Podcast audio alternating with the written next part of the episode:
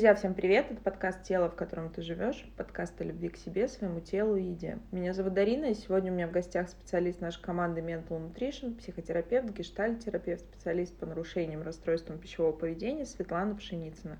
Свет, привет! Привет, Дарин, привет, слушатель. Свет, у нас с тобой сегодня, мне кажется, тема о наболевшем. Вот я бы назвала ее как-то так, потому что сегодня мы поговорим с тобой не о расстройствах пищевого поведения, не о каких-то наших синдромах, симптомах, сложностях и запросах, с которыми к нам часто приходят клиенты. А мы с тобой поговорим сегодня на тему дропаутов. Друзья, для тех, кто не знает, расскажу, это тот момент, когда, условно говоря, мы начинаем заниматься психотерапией, мы нашли в себе силы, смелость признаться себе, что да, действительно, наш запрос уже готов к тому, чтобы быть решенным, и, собственно, как часто приходят клиенты и говорят, что я пришел к вам в тот момент, когда понял, что уже как сейчас я больше не могу, и как раньше уже просто не будет, и нет сил. И вот в этот момент я нахожу в себе какие-то последние, последние силы, последнюю честность, последнюю заботу о себе, чтобы обратиться за помощью. И это уже сам по себе переломный момент, и я всегда считаю, что это половина, собственно, решенного дела. Но дальше происходит иногда и очень часто, и об этом мы с тобой сегодня поговорим, как будто бы ухудшение, как будто бы все становится гуще, все становится как-то более вязким, мне становится хуже. И именно это тот самый переломный момент, почему я уже рассказывала вам, друзья, когда мы работаем с психотравмой, достаточно серьезно, будет это насилие, будет это какие-то утраты, заключается контракт о том, что человек, если мы попадаем в травму, не выходит из терапии, потому что это естественное желание. Мы, как любой живой биологический вид, хотим получать наслаждение, избегаем, собственно, боли, в, каком, в какое бы благо она для нас не была. Свет, давай сегодня поговорим о том, почему в терапии происходит ухудшение, как нам кажется, почему мы, собственно, выпадаем из терапии, ну, из такого более простого, почему поднимается огромное сопротивление. Слушай, это на самом деле ведь все достаточно легко объяснимо. Никакому человеку не хочется жить э, в состоянии удовлетворенности. Вот это состояние неудовлетворенности, когда мне что-то плохо и когда мне невозможно, мне хочется из него уйти. И в начале терапии происходит это облегчение. Ну, то есть, правда, ты права абсолютно, когда говоришь, что человек приходит в состоянии «так больше нельзя» так больше нельзя, я больше не могу, пожалуйста, давайте вместе поможем мне. И э, примерно на первом, втором, ну иногда на третьем сеансе происходит это облегчение. Человек сбрасывает эту информацию, да, ему становится легче, и он такой, ну ок.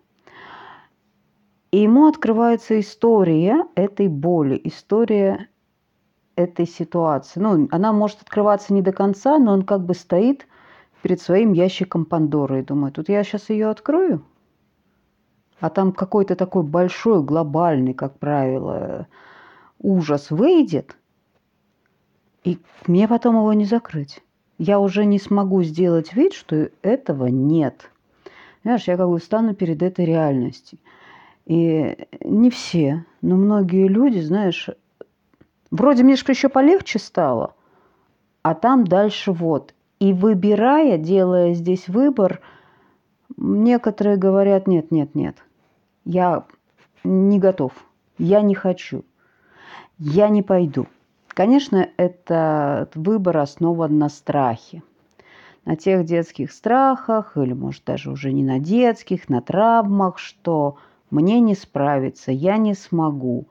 Я же как-то вот сейчас жил, вот с этими, не открывая этот ящик, да, не выпуская всех своих каких-то монстров изнутри, не встречаясь с ними лицом к лицу, я отвернулся и сделал вид, что их нет. Я как-то научился жить, не беря их в расчет. Знаешь, как это, как горбатый человек, да, вот он всегда горбатый, он жил этот горбатый, он смотрел себе под ноги, он так привык жить. А когда его стали э, помогать и приводить его в такое вертикальное положение, ему мало того, что становится больно, Ему мало того, что организм, да, вот этот скелет тела не привык к такому положению, ему становится некомфортно, да еще и многие вещи становятся видны под другим углом. Они, может быть, даже не хуже, они просто другие. И этот человек начинает сопротивляться. И он начинает сопротивляться и опять опускаться вниз. Ровно это же происходит и с психикой, ну и когда мы работаем с психологическими историями. Вроде понятно, что лучше, но непривычно. И что теперь с этим делать? Знаешь, вот это такой частый вопрос на терапии, когда, ну вот, Светлана, ну вот мы сейчас выяснили, да, с тобой, что это так. А что теперь с этим делать-то? А как я теперь могу с этим жить? А как я могу жить теперь, ну не знаю, с своими родителями, зная, что со мной произошло? И воспринимая это как-то под другим углом, да? Как мне теперь? И защитный механизм психики говорит нам, слушай, а давай сделаем вид, что этого не было. Давай больше не будем копаться, давай больше не пойдем туда. Это очень большая такая, может быть, боль, драма. Давай не пойдем. И человек не всегда, но очень часто говорит «да». Это может быть восприниматься, кстати, не так, как я описываю. Да? Если бы так, э, если бы это правда вот так воспринималось, тогда скорее всего, это бы человек мог принести в терапию, сказать, о, у меня здесь больно, у меня здесь как-то. Наша психика настолько изощренна, насколько и ленива. И она говорит от обесценивания. Человек может встречаться, что мне эта терапия не помогает, или может встречаться с мыслью, да мне уже лучше, мне уже легче – да все нормально, вы мне помогли чудесным образом за два раза. И все у меня хорошо, и я пошел дальше. Вот все резкие изменения, это всегда говорит о том, что это защитный механизм. Этот защитный механизм сопротивляется. Он так пытается оградить, оградить людей. Поэтому при любом быстром изменении каком-то, как вам кажется, что это изменение, сообщите своему терапевту, ну скажите, потратьте еще один час, дайте себе шанс разобраться именно в этом. Но если правда такие изменения произошли, правда был какой-то такой вопрос, ну прекрасно, тогда это только закрепится. А если нет, с помощью этого лишнего часа у вас будет шанс, наверное, э, посмотреть, а что же там дальше закрывается. А чем же вы так себя пугаете – а как дальше идти? Ну, потому что все равно эти вопросы, вы понимаете, что э, один-две встречи, да, одна-две, они же как будто бы, ну, подняли крышечку. Пар вышел, который был внутри, да, который не давал. А газ-то не выключили. А вода-то все равно кипит. И она все равно будет кипеть, если не поменять какие-то другие уже установки. Ну, сильно, Свет. Я абсолютно с тобой согласна, и вот это действительно наша иллюзия, столько вижу этого и в личном, и в психотерапевтическом опыте, что прошло 2, 3, 4 сессии, мы как будто бы вот что-то, первые слои какие-то подняли, и сразу появляется иллюзия, что все, мне полегчало, и это как будто бы, ты знаешь, на интуитивном уровне тебе проговариваю, понимаешь, что это как будто бы от страха, что все-все-все у меня нормально, главное дальше не трогать его, дальше не лезьте. Это мне очень напоминает, вы знаете, когда в травму приезжает, я раньше занималась спортом, и очень часто вот, многие коллеги по цеху кричали, не-не-не, мне все уже нормально, вот здесь обработали, только не режьте, только дальше не трогайте, со мной все хорошо.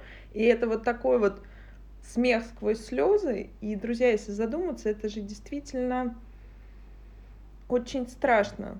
Помимо того, что встречаться со своими чувствами, это больно. И наш организм, наша психика, почему многие говорят, что Света, к тебе приходят с таким запросом. Я не помню, к примеру, свое детство. Я не помню какие-то моменты. То есть они просто выходят, условно говоря, из нашей памяти, как будто бы их никогда не было. Но поймите, друзья, так не бывает.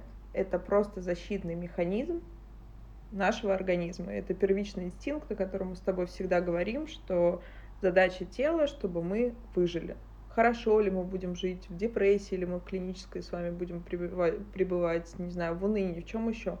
Но сам факт, что наше тело будет жить. И я уже рекомендовала книгу, друзья, не вспомню автора, но она действительно потрясающая. Достаточно сложно читается, но то, что там изложено, правда круто. Почему эволюция допускает психические расстройства, депрессии, шизофрению, какие-то наши вот э, психологические сложности. Почитайте обязательно, я даже в описании оставлю ссылку на эту книгу. Но говоря, Свет, о сопротивлении, о страхе, я абсолютно точно помню, и я рассказывала уже этот разговор со своим знакомым, который сказал, что я вот 40 лет, Дарин, прожил вот так, а ты сейчас хочешь мне предложить вариант психотерапии, в котором я что-то абсолютно точно подниму в своей жизни. Ведь мы все, друзья, с вами доподлинно знаем, что есть где-то корень, есть где-то та точка, с которой начинается то или иное наше восприятие мира, то или иное восприятие себя, то или иное восприятие тех людей, которые с нами рядом, и, соответственно, наши поступки и действия. Но другой вопрос просто, что нам слишком больно, слишком не хочется, слишком страшно туда лезть. И он нашел себе силы честно в этом признаться, договориться с самим собой, что лучше я буду жить вот так, как я жил, как я привык, как я сформировался, как я... Та рутина моей жизни, какой бы она ни была, комфортной или дискомфортной, но она уже есть. И я не готов менять, потому что, как минимум, я не знаю, что будет там. Может быть, будет лучше, а может быть, не будет. И вот этот страх, он действительно демотивирует. В какой момент, Свет, мой вопрос, наступает все-таки вот это осознание, что мне пора в психотерапию. Мне просто очень хочется, чтобы ты, может быть, тем, кто нас слушает, дала какие-то маркеры того, что вы что они уже готовы к терапии, что можно уже хотя бы пробовать, примерять на себя, примерять разных специалистов, друзья. И я всегда говорила, почему прежде всего в нашем проекте есть бесплатная диагностическая беседа, как раз-таки для того, чтобы каждый мог найти своего специалиста, с которым комфортно, который вам откликается даже на первый взгляд, который понимает ваш запрос, который работает в том подходе, который вам будет комфортен. Ведь все мы разные, в том числе специалисты тоже разные. И вы приходите к нам с разными запросами. И вот что может, условно говоря, для меня для человека, который слушает наш подкаст или там читает какие-то психологические статьи, все что угодно, но который уже задумывается о терапии, быть маркером того, что мне пора. Или пока стоит подождать. Ведь действительно не в каждый момент ты сможешь как специалист взять этого клиента в работу. К примеру, если у него не хватает мотивации, либо у него действительно там слишком много страха, либо не хватает физических ресурсов. Смотри, э, Хочется вспомнить слова Великого, да? Мы все нуждаемся в психотерапии, потому что у каждого из нас были родители. Но по-другому никак. Конечно, здесь э, есть же много разновидностей терапии. Есть терапия для решения какой-то конкретной задачи, да, такая более консультативная. А есть прям терапия-терапия – терапия, когда вот ну, длительная, длительная терапия, да, раз в неделю, в течение, не знаю, там, года, двух, трех, неважно сколько. Ну, я в терапии ну, больше десяти лет. Э, правда, были перерывы небольшие, но, в общем-то, ни разу ни дня не жалела. Конечно, такие какие-то глубинные установки у меня проработаны, но постоянно случаются какие-то осознавания, какие-то мысли. Я как будто терапия сейчас такая – она мне нужна. Ну, и работа, конечно, дает о себе такой материал. Мне нельзя без терапии помогать клиентам. Э, считается правильным месяц на год жизни. Один месяц терапии на год жизни. Э, это то время, за которое можно проработать э, отношения с родителями, свои собственные установки, какие-то, которые мы взяли. Потому что бывают, правда, установки полезные, а бывают не очень. Бывает что-то помогающее, но не все же наша психика делает какие-то страхи, какие-то ужастики. Вообще-то она делает очень даже полезные вещи. Э, по-разному. Как сказать маркером? Когда человек чувствует, что он не справляется. Или когда человек чувствует, понимаешь, только чувствует только чувство. Вот если с ним что-то происходит, он говорит, я не могу. Я почему-то зашел в тупик. Я не вижу выхода. Я не вижу смысла. Может быть такой путь, да? Или там не могу выбрать. Сложность выбора. но не знаю как, не могу. Понимаешь, на поверхности это лежит сложность выбора. Не могу выбрать из альтернативы А и альтернативы Б. Не могу. А на самом деле это может э, под этим айсбергом, да, под этой небольшой, казалось бы, историей, может быть очень большой пласт психологических проблем. Не могу, вот честно, Дарин, не могу сказать прямо, что вот что есть маркер. Захотелось попробовать. Не оставляйте это желание каким-то легковесным, что мне просто захотелось попробовать. Попробуйте доверить себе. Вот если вам захотелось попробовать, это вам не просто захотелось попробовать. Сложно же иногда признаться, а чего такое у меня происходит? А, да нет, я же нормальная. В моем мозгу ложка не ковыряли, да? Ну, как-то так. Очень сложно признать. Как будто бы все равно, мы, все равно, что бы ни было, есть какое-то такое предупреждение. Если я обращаюсь за помощью, значит, я слабый. Одна эта уже установка хорошо бы была бы проработать, проработана, да? Потому что, ну, как так-то? Если я понимаю, что мне нужна помощь, и если я обращаюсь к специалисту, чтобы мне оказали помощь, о какой слабости это может говорить? Это всегда говорит о силе, о признании, о своей здоровой, нормальной самооценке, которая говорится, ну, я что-то могу, а что-то не могу. И если я чего-то не могу, но мне это надо, я найду людей, которые мне в этом помогут. А вот если мы игнорируем это, говорим, да ладно, что значит в моей психике что-то не так? Я справлюсь. Да сильнее меня, да умнее меня, да лучше меня. Да ладно, никто вам там не знает. Знаешь, вот, вот эти, да, психологи-шарлатаны, что они там просто говорят час? Еще берут за это деньги – еще чего-то там навешивают. Эм, я даже не знаю, как относиться. Ну, хотите считать, что шарлатаны, не хотите встречаться, ну, наверное, пока очень страшно. Да нет другого объяснения. Потому что в психологии ничего не происходит. Там единственное, что происходит, это встреча с собой, с реальным с реальным человеком. Просто беда нашего общества, что мы вообще не знаем, а кто мы на самом деле, а какой я на самом деле. Большинство нас просто погрязли в масках и ролях. Мы так уже боимся увидеть себя, мы как будто обессили. Знаешь, я, я понимаю, что у меня ну, определенные клиенты, да, ну, ко мне как так, знаешь, э, клиенты ищут своего терапевта. И ко мне, правда, приходят люди с такими... Ну, для меня это бесконечно сильные, бесконечно упорные люди, которые... Ну, я, слушая порой их истории, я восхищаюсь, восторгаюсь. Я думаю, какая же у вас сильная психика, как же она спасает. Ну, правда, я очень восхищаюсь своими клиентами, но иногда так хочется сказать, Придите, пожалуйста, ко мне с каким-нибудь альтернативой, с какой-нибудь просто выбор не могу сделать. И вот смотря на этих людей, смотря на своих клиентов дорогих, они, понимаешь, они правда, как будто они совсем не знают, как будто они совсем не знакомы с самим собой. Вот не знакомы. Если мужчина, да, приходит и говорит, а там внутри только одни установки. Мужчина должен быть и далее по списку. Я говорю, а как ты живешь? как ты живешь, как будто в железных оковах. Ты, вот список. А если не соблюдаешь, тогда не мужчина. Не мужчиной быть нельзя. И опять список. Одни должествования, одни рамки.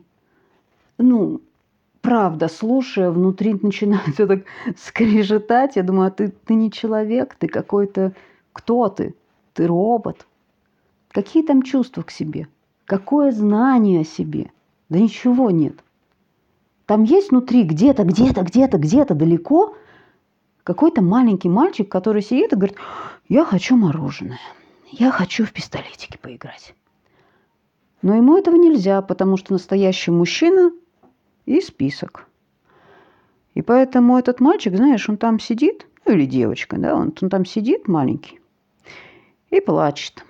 Только ему еще и плакать-то нельзя наружу, поэтому он плачет внутри, поэтому всякие там психосоматические заболевания, страдания, все эти аддикции, да, там пищевые зависимости, алкогольные, наркотические.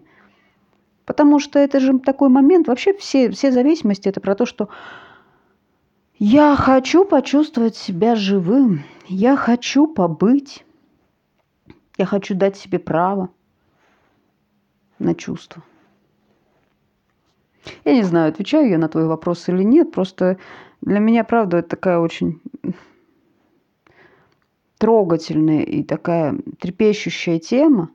Я не могу об этом говорить клиентам. Ну, прям нельзя. Но когда я вижу, когда, что они уходят, э, не дойдя, да, не дав себе, остановившись, мне порой становится очень больно. Хочется сказать, ну давайте еще разочек. Ну вот чуть-чуть, дайте себе шанс. Себе. Вот чуть-чуть. Вот здесь. Вместе. Не страшно. Мы сможем. Но я не могу. Но это не значит, что я не переживаю, что у меня внутри, как у человека, к этому нет чувств. Вот ты знаешь, ты сказала очень правильную вещь про то, что ты не можешь этого сделать. И действительно, друзья, почему мы против каких-то сертификатов подарочных, вот это приведи друга, подругу, маму, кошку, собаку, кого-то еще, всех в терапию. Потому что, ну, действительно, когда это происходит насильно, да, обычно это никогда не заканчивается чем-то не то чтобы хорошим, а чем-то результативным. И ты сказала вначале, что есть одна сторона сопротивления. Я не хочу в терапию, потому что что мне там расскажут, эти люди, которые берут деньги за свои разговоры или что-то еще, я и так все знаю, я и так все могу. А есть другая сторона, и я вспомнила, пока тебя слушала, одну из наших первых клиенток в нашем проекте, которая сказала, вот я написала вам, а у меня такое ощущение, что я голая. Лучше бы я, наверное, была голая. И там столько стыда, там столько вины, столько уязвимости, еще даже за то, что не сказано, не сделано, не произнесено, а оно уже как бы как будто бы авансом. Вот почему нам так сложно раскрываться, ведь, по сути, психотерапия, она интимнее, чем, я не знаю, ну, для женщины поход к гинекологу, если честно. Ну, потому что как будто бы это про что-то очень внутреннее. Друзья, про мужчин это то же самое. Выберите того врача, который для вас будет такой же интимный. Ну, вот в моем понимании как-то так. Это же все равно другой человек. Безусловно, он специалист. Но мы привыкаем сравнивать себя с другими людьми, и мы все равно накладываем свои проекции. И вот как справиться вот с этим сопротивлением? Потому что действительно очень часто клиенты говорят о том, что это то самое, что мешает им обратиться за помощью. Потому что эти да мы все такие, да, говоря эти люди, я говорю и про себя, уважаемые слушатели, я правда говорю про себя. Это не то, что там вы какие-то, я такая же, мы все такие же, Дарина такая же, мы все вот ну про одно. Как будто бы то, что я знаю про себя, ну, это так.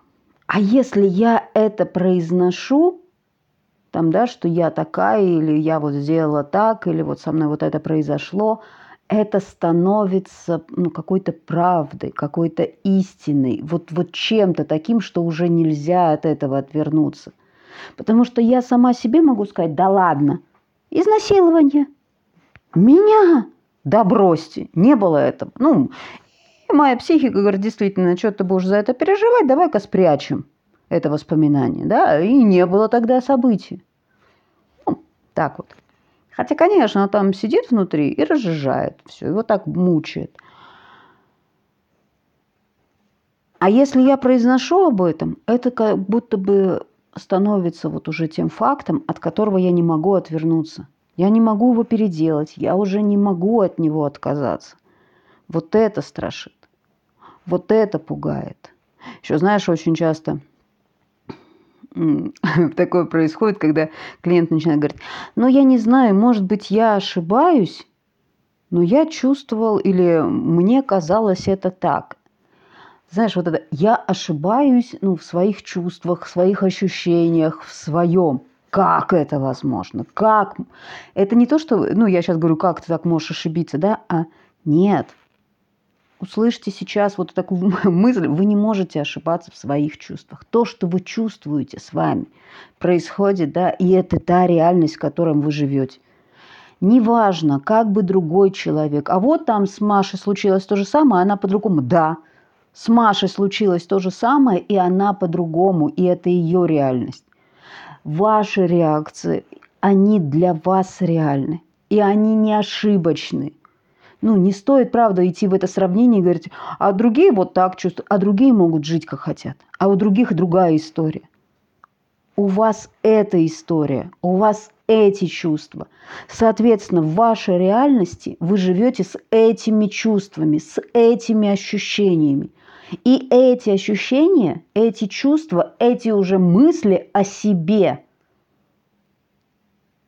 и делают э, те, ну не знаю, те реакции на окружающую действительность, в которой мы живем, собственно говоря. Ну, в принципе, Свет, это логично, что мы, условно говоря, извиняемся за то, что мы, возможно, неправильно понимаем свои чувства или что-то в таком роде. И это звучит абсурдно, но мы росли, растем, живем в том обществе, где у нас принято унифицировать чувства, что если, условно говоря, происходит вот это, ты как будто бы должен чувствовать вот это. А если ты чувствуешь что-то другое, то тут как раз-таки включаются установки, те самые родительские запреты, наказ, наказы, рассказы, как оно должно быть, какой должен быть ты, чтобы считаться, я не знаю, мужчиной, или чтобы считаться женщиной, или чтобы считаться молодцом. И тут вот как раз-таки происходит вот этот внутренний конфликт, что чувствую я одно, а научен я, что должен чувствовать человек, что-то другое. И это тоже момент того, что мы начинаем замыкаться. И в какой-то момент ты, как никто другой, работаешь с алекситимией, друзья, это та самая невозможность идентифицировать и вообще проживать свои чувства. И тогда мы как раз-таки уходим в аддикции, в том числе в пищевые, и те же самые расстройства пищевого поведения, где нам проще заесть или каким-то образом, собственно, утилизировать те сложные чувства, которые поднимаются, о которых мы периодически даже не можем сами для себя понять. И вот мне еще важно тебя узнать, происходит очень часто выпадание из терапии в те моменты, когда вы доходите до каких-то реперных точек. То есть очень часто это в моменте, если проходит клиент, друзья, и тут неважно, сколько вам лет, проходит сепарацию с родителями, потому что, мне кажется, 95% из нас не сепарированы со своими родителями. И это, кстати, даже не важно, если вы живете на другом конце планеты, либо, собственно, на соседней. Собственно, наши привязки к родителям от этого меньше не становятся. Вот очень часто в этом моменте клиенты выпадают из терапии, очень часто выпадают в тот момент, когда действительно им открывается о себе, Друзья, и вот тут важно, я специально говорю, им открывается о них же самих. Не терапевт что-то о них узнает. Терапевт только подсвечивает то, на что клиент может обратить внимание, то, что в нем есть в самом. И вот тут поднимается колоссальный страх, и мы действительно, как, э, не знаю, улитки, убегаем обратно в свою ракушку. Вот как здесь, если мы говорим о том, что мы, ни ты, ни я, ни кто другой, как психотерапевты, не можем клиента остановить и сказать «стоп», подожди, давай вот здесь ты вернешься, и мы с тобой это обсудим. Вот как самому человеку, который, к примеру, находится вот в таком сейчас состоянии. То есть про эйфорию мы рассказали, что это, по сути, такая обманка, что вот мне сейчас стало хорошо, вы молодец, вы меня починили за две сессии, спасибо вам, до свидания. Но обычно все равно клиенты, друзья, возвращаются, и вы, я думаю, знаете там на своем опыте, если был опыт терапии, и тогда они приходят уже с осознанием, что это должна работа продолжаться. А вот в моментах, когда все, нет, нет, я не готов, я побежал обратно в свои комфортные условия. Вот как я могу сама себе, условно говоря, помочь, что я могу себя спросить и что я могу себе ответить, и найти в себе силы продолжить терапию. Где найти мотивацию, наверное, вот такой мой больше вопрос. Мотивация всегда должна быть одна. Я хочу, чтобы моя жизнь стала лучше – я хочу научиться жить, ну, принимать жизнь свою комфортнее, чтобы она стала меня устраивать. Ну давай по правде даже. Приходя в терапию, мы приходим не потому, что у нас такая комфортная жизнь, а потому что нас что-то не устраивает. Что-то нам не нравится. И эта мотивация, она и не меняется на самом деле. Ну то есть вот эта цель. Цель терапии изменить ваши установки, даже не так, да, найти себя, принять себя, потому что после принятия я имею право, я могу, я хочу и я делаю, я становлюсь самим собой. Я принимаю себя и допускаю, что кто-то меня может не принять таким, но кто-то может принять. И, собственно говоря, мне хорошо с самим собой. Если происходит вот такое сопротивление, когда мы прошли какую-то рэперную точку, ну, какое-то большое, да, такое, какое-то большое, там, сепарацию, допустим. И клиент говорит, слушай, давай сейчас сделаем паузу. И это нормально. Вот в этом моменте это прям нормально. Правда, нужно время для ассимиляции, для принятия этого нового опыта, нового, новой части себя. Вот здесь остановиться, сделать в терапии перерыв – это нормально. Ну, это та динамика, которая является необходимой. У нас же не бывает в жизни, да, вот такой подъем, подъем, подъем, подъем. Всегда есть там подъем, плата, подъем, плата. Ну вот, вот надо так. Э, через некоторое время, когда человек успокаивается, вот эти э, бегущие, это новизна, да, он привыкает к себе новому, оно под, ложится на свои места, он понимает, что это так, открывается новый вопрос. И он, как правило, снова приходит в терапию. У него уже есть такой подкрепленный положительный опыт, что вот какое-то тревожное состояние, есть что-то, он пришел в терапию, через некоторое время появилось новое знание, которое облегчило ему жизнь. Облегчило. И это норма, еще раз повторюсь. А вот если я понимаю, что сейчас будет какое-то, ну, то есть я уже где-то там внутри чувствую, ну, на самом деле там я уже знаю примерно про что и примерно, что меня там ждет, ну, как будто, знаешь, такой последний шаг.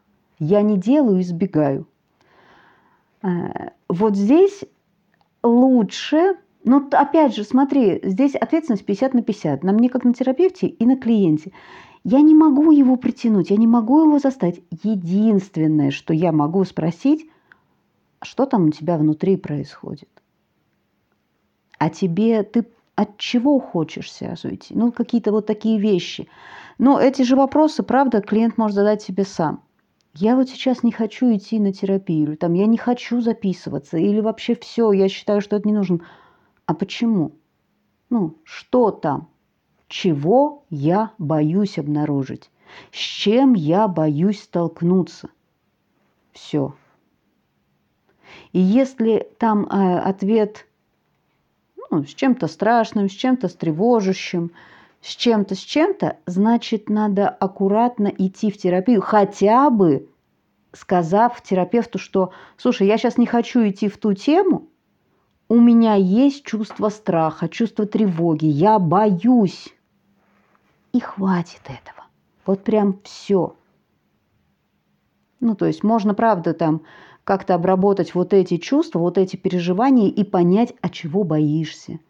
А как сделать так, чтобы этот страх, а с чем? Давай пойдем вместе. Ну вот, понимаешь, здесь можно уже работать. А если опять мы встаем в позицию ребенка, закрываем глазки, говорим, ну, не хочу. Ну, не хочу, значит, не хочу. Самое удивительное, что то же самое, друзья, вот если вы внимательно слушали нас, то то же самое, точно так же мы ведем себя и в жизни. Ведь э, терапевт это по сути прекрасное зеркало того, тех наших паттернов поведения, тех наших мыслей, чувств, которые мы испытываем в жизни, и как мы с ними обходимся. И вот если поднимается вот это чувство страха, которое закрывается обесцениванием зачастую, то, что это не работает, мне не помогает, и вообще я сам, сам могу все сам, то мы точно так же делаем в жизни. И тот самый перфекционизм, который граничит с прокрастинацией, с этим тоже часто приходит, что, собственно, я должен делать настолько все идеально, что я не делаю ничего. Это вот те же наши модели поведения, с которыми мы сталкиваемся каждый день, начиная с малых вещей, заканчивая какими-то глобальными событиями в нашей жизни. И, безусловно, психотерапия, я всегда об этом говорю честно, что это не про веселье, не про волшебство, что вот вы сейчас я к вам приду, а вы меня почините. Я выйду как новенький, собственно, жизнь моя поменяется. Потому что если вы помните, что когда в детстве мы слишком быстро росли в переходном возрасте, там начинались определенные проблемы у деток, кто действительно слишком быстро рос, потому что тело и психика могут отставать. И для быстрых перемен, я абсолютно с тобой согласна, психотерапия не работает, потому что психике нужна плавность, нашему мозгу нужно привыкнуть, нашему телу нужно привыкнуть. И ты правильно говоришь про горб, но, друзья, было бы нечестно, если бы я об этом не сказала. Ну, поначалу, правда, будет неудобно.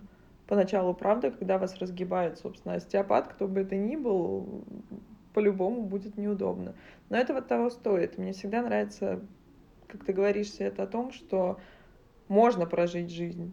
Вопрос в качестве этой жизни. Можно прожить долгую жизнь, но вот действительно, наверное, это должно быть тем самым ориентиром, какое качество жизни, насколько счастливыми и здоровыми морально, психологически, эмоционально и физически мы хотим прожить в нашем теле. И это, наверное, одна из глобальных задач нашего проекта. Спасибо тебе за сегодняшнюю нашу беседу. Сильная, сложная, противоречивая. Но, друзья, оставляйте свои комментарии. Как всегда, вы знаете, где нас искать. Все ссылки в описании на все соцсети. Напоминаю, что у нас есть бесплатная диагностическая беседа как раз таки для того, чтобы вы могли поделиться своим запросом, а мы могли немного утилизировать ваш страх или хотя бы на него посмотреть вместе с вами. Всем пока. Всем пока. И знаете, я хотела последнее что сказать, знаете, как напутствие. Это правда выбор. Какую жизнь вы хотите прожить? Чтобы она была какой? Вашей, яркой, хорошей, удовлетворяющей или ее просто прожить, ну, промучиться, не знаю, просуществовать, пробыть. Это выбор. Причем каждый личный. Вот так, друзья, мы вам напоследок вернули ответственность за все, что происходит в вашей жизни. Это был подкаст «Тело, в котором ты живешь». Пока-пока. Берегите себя.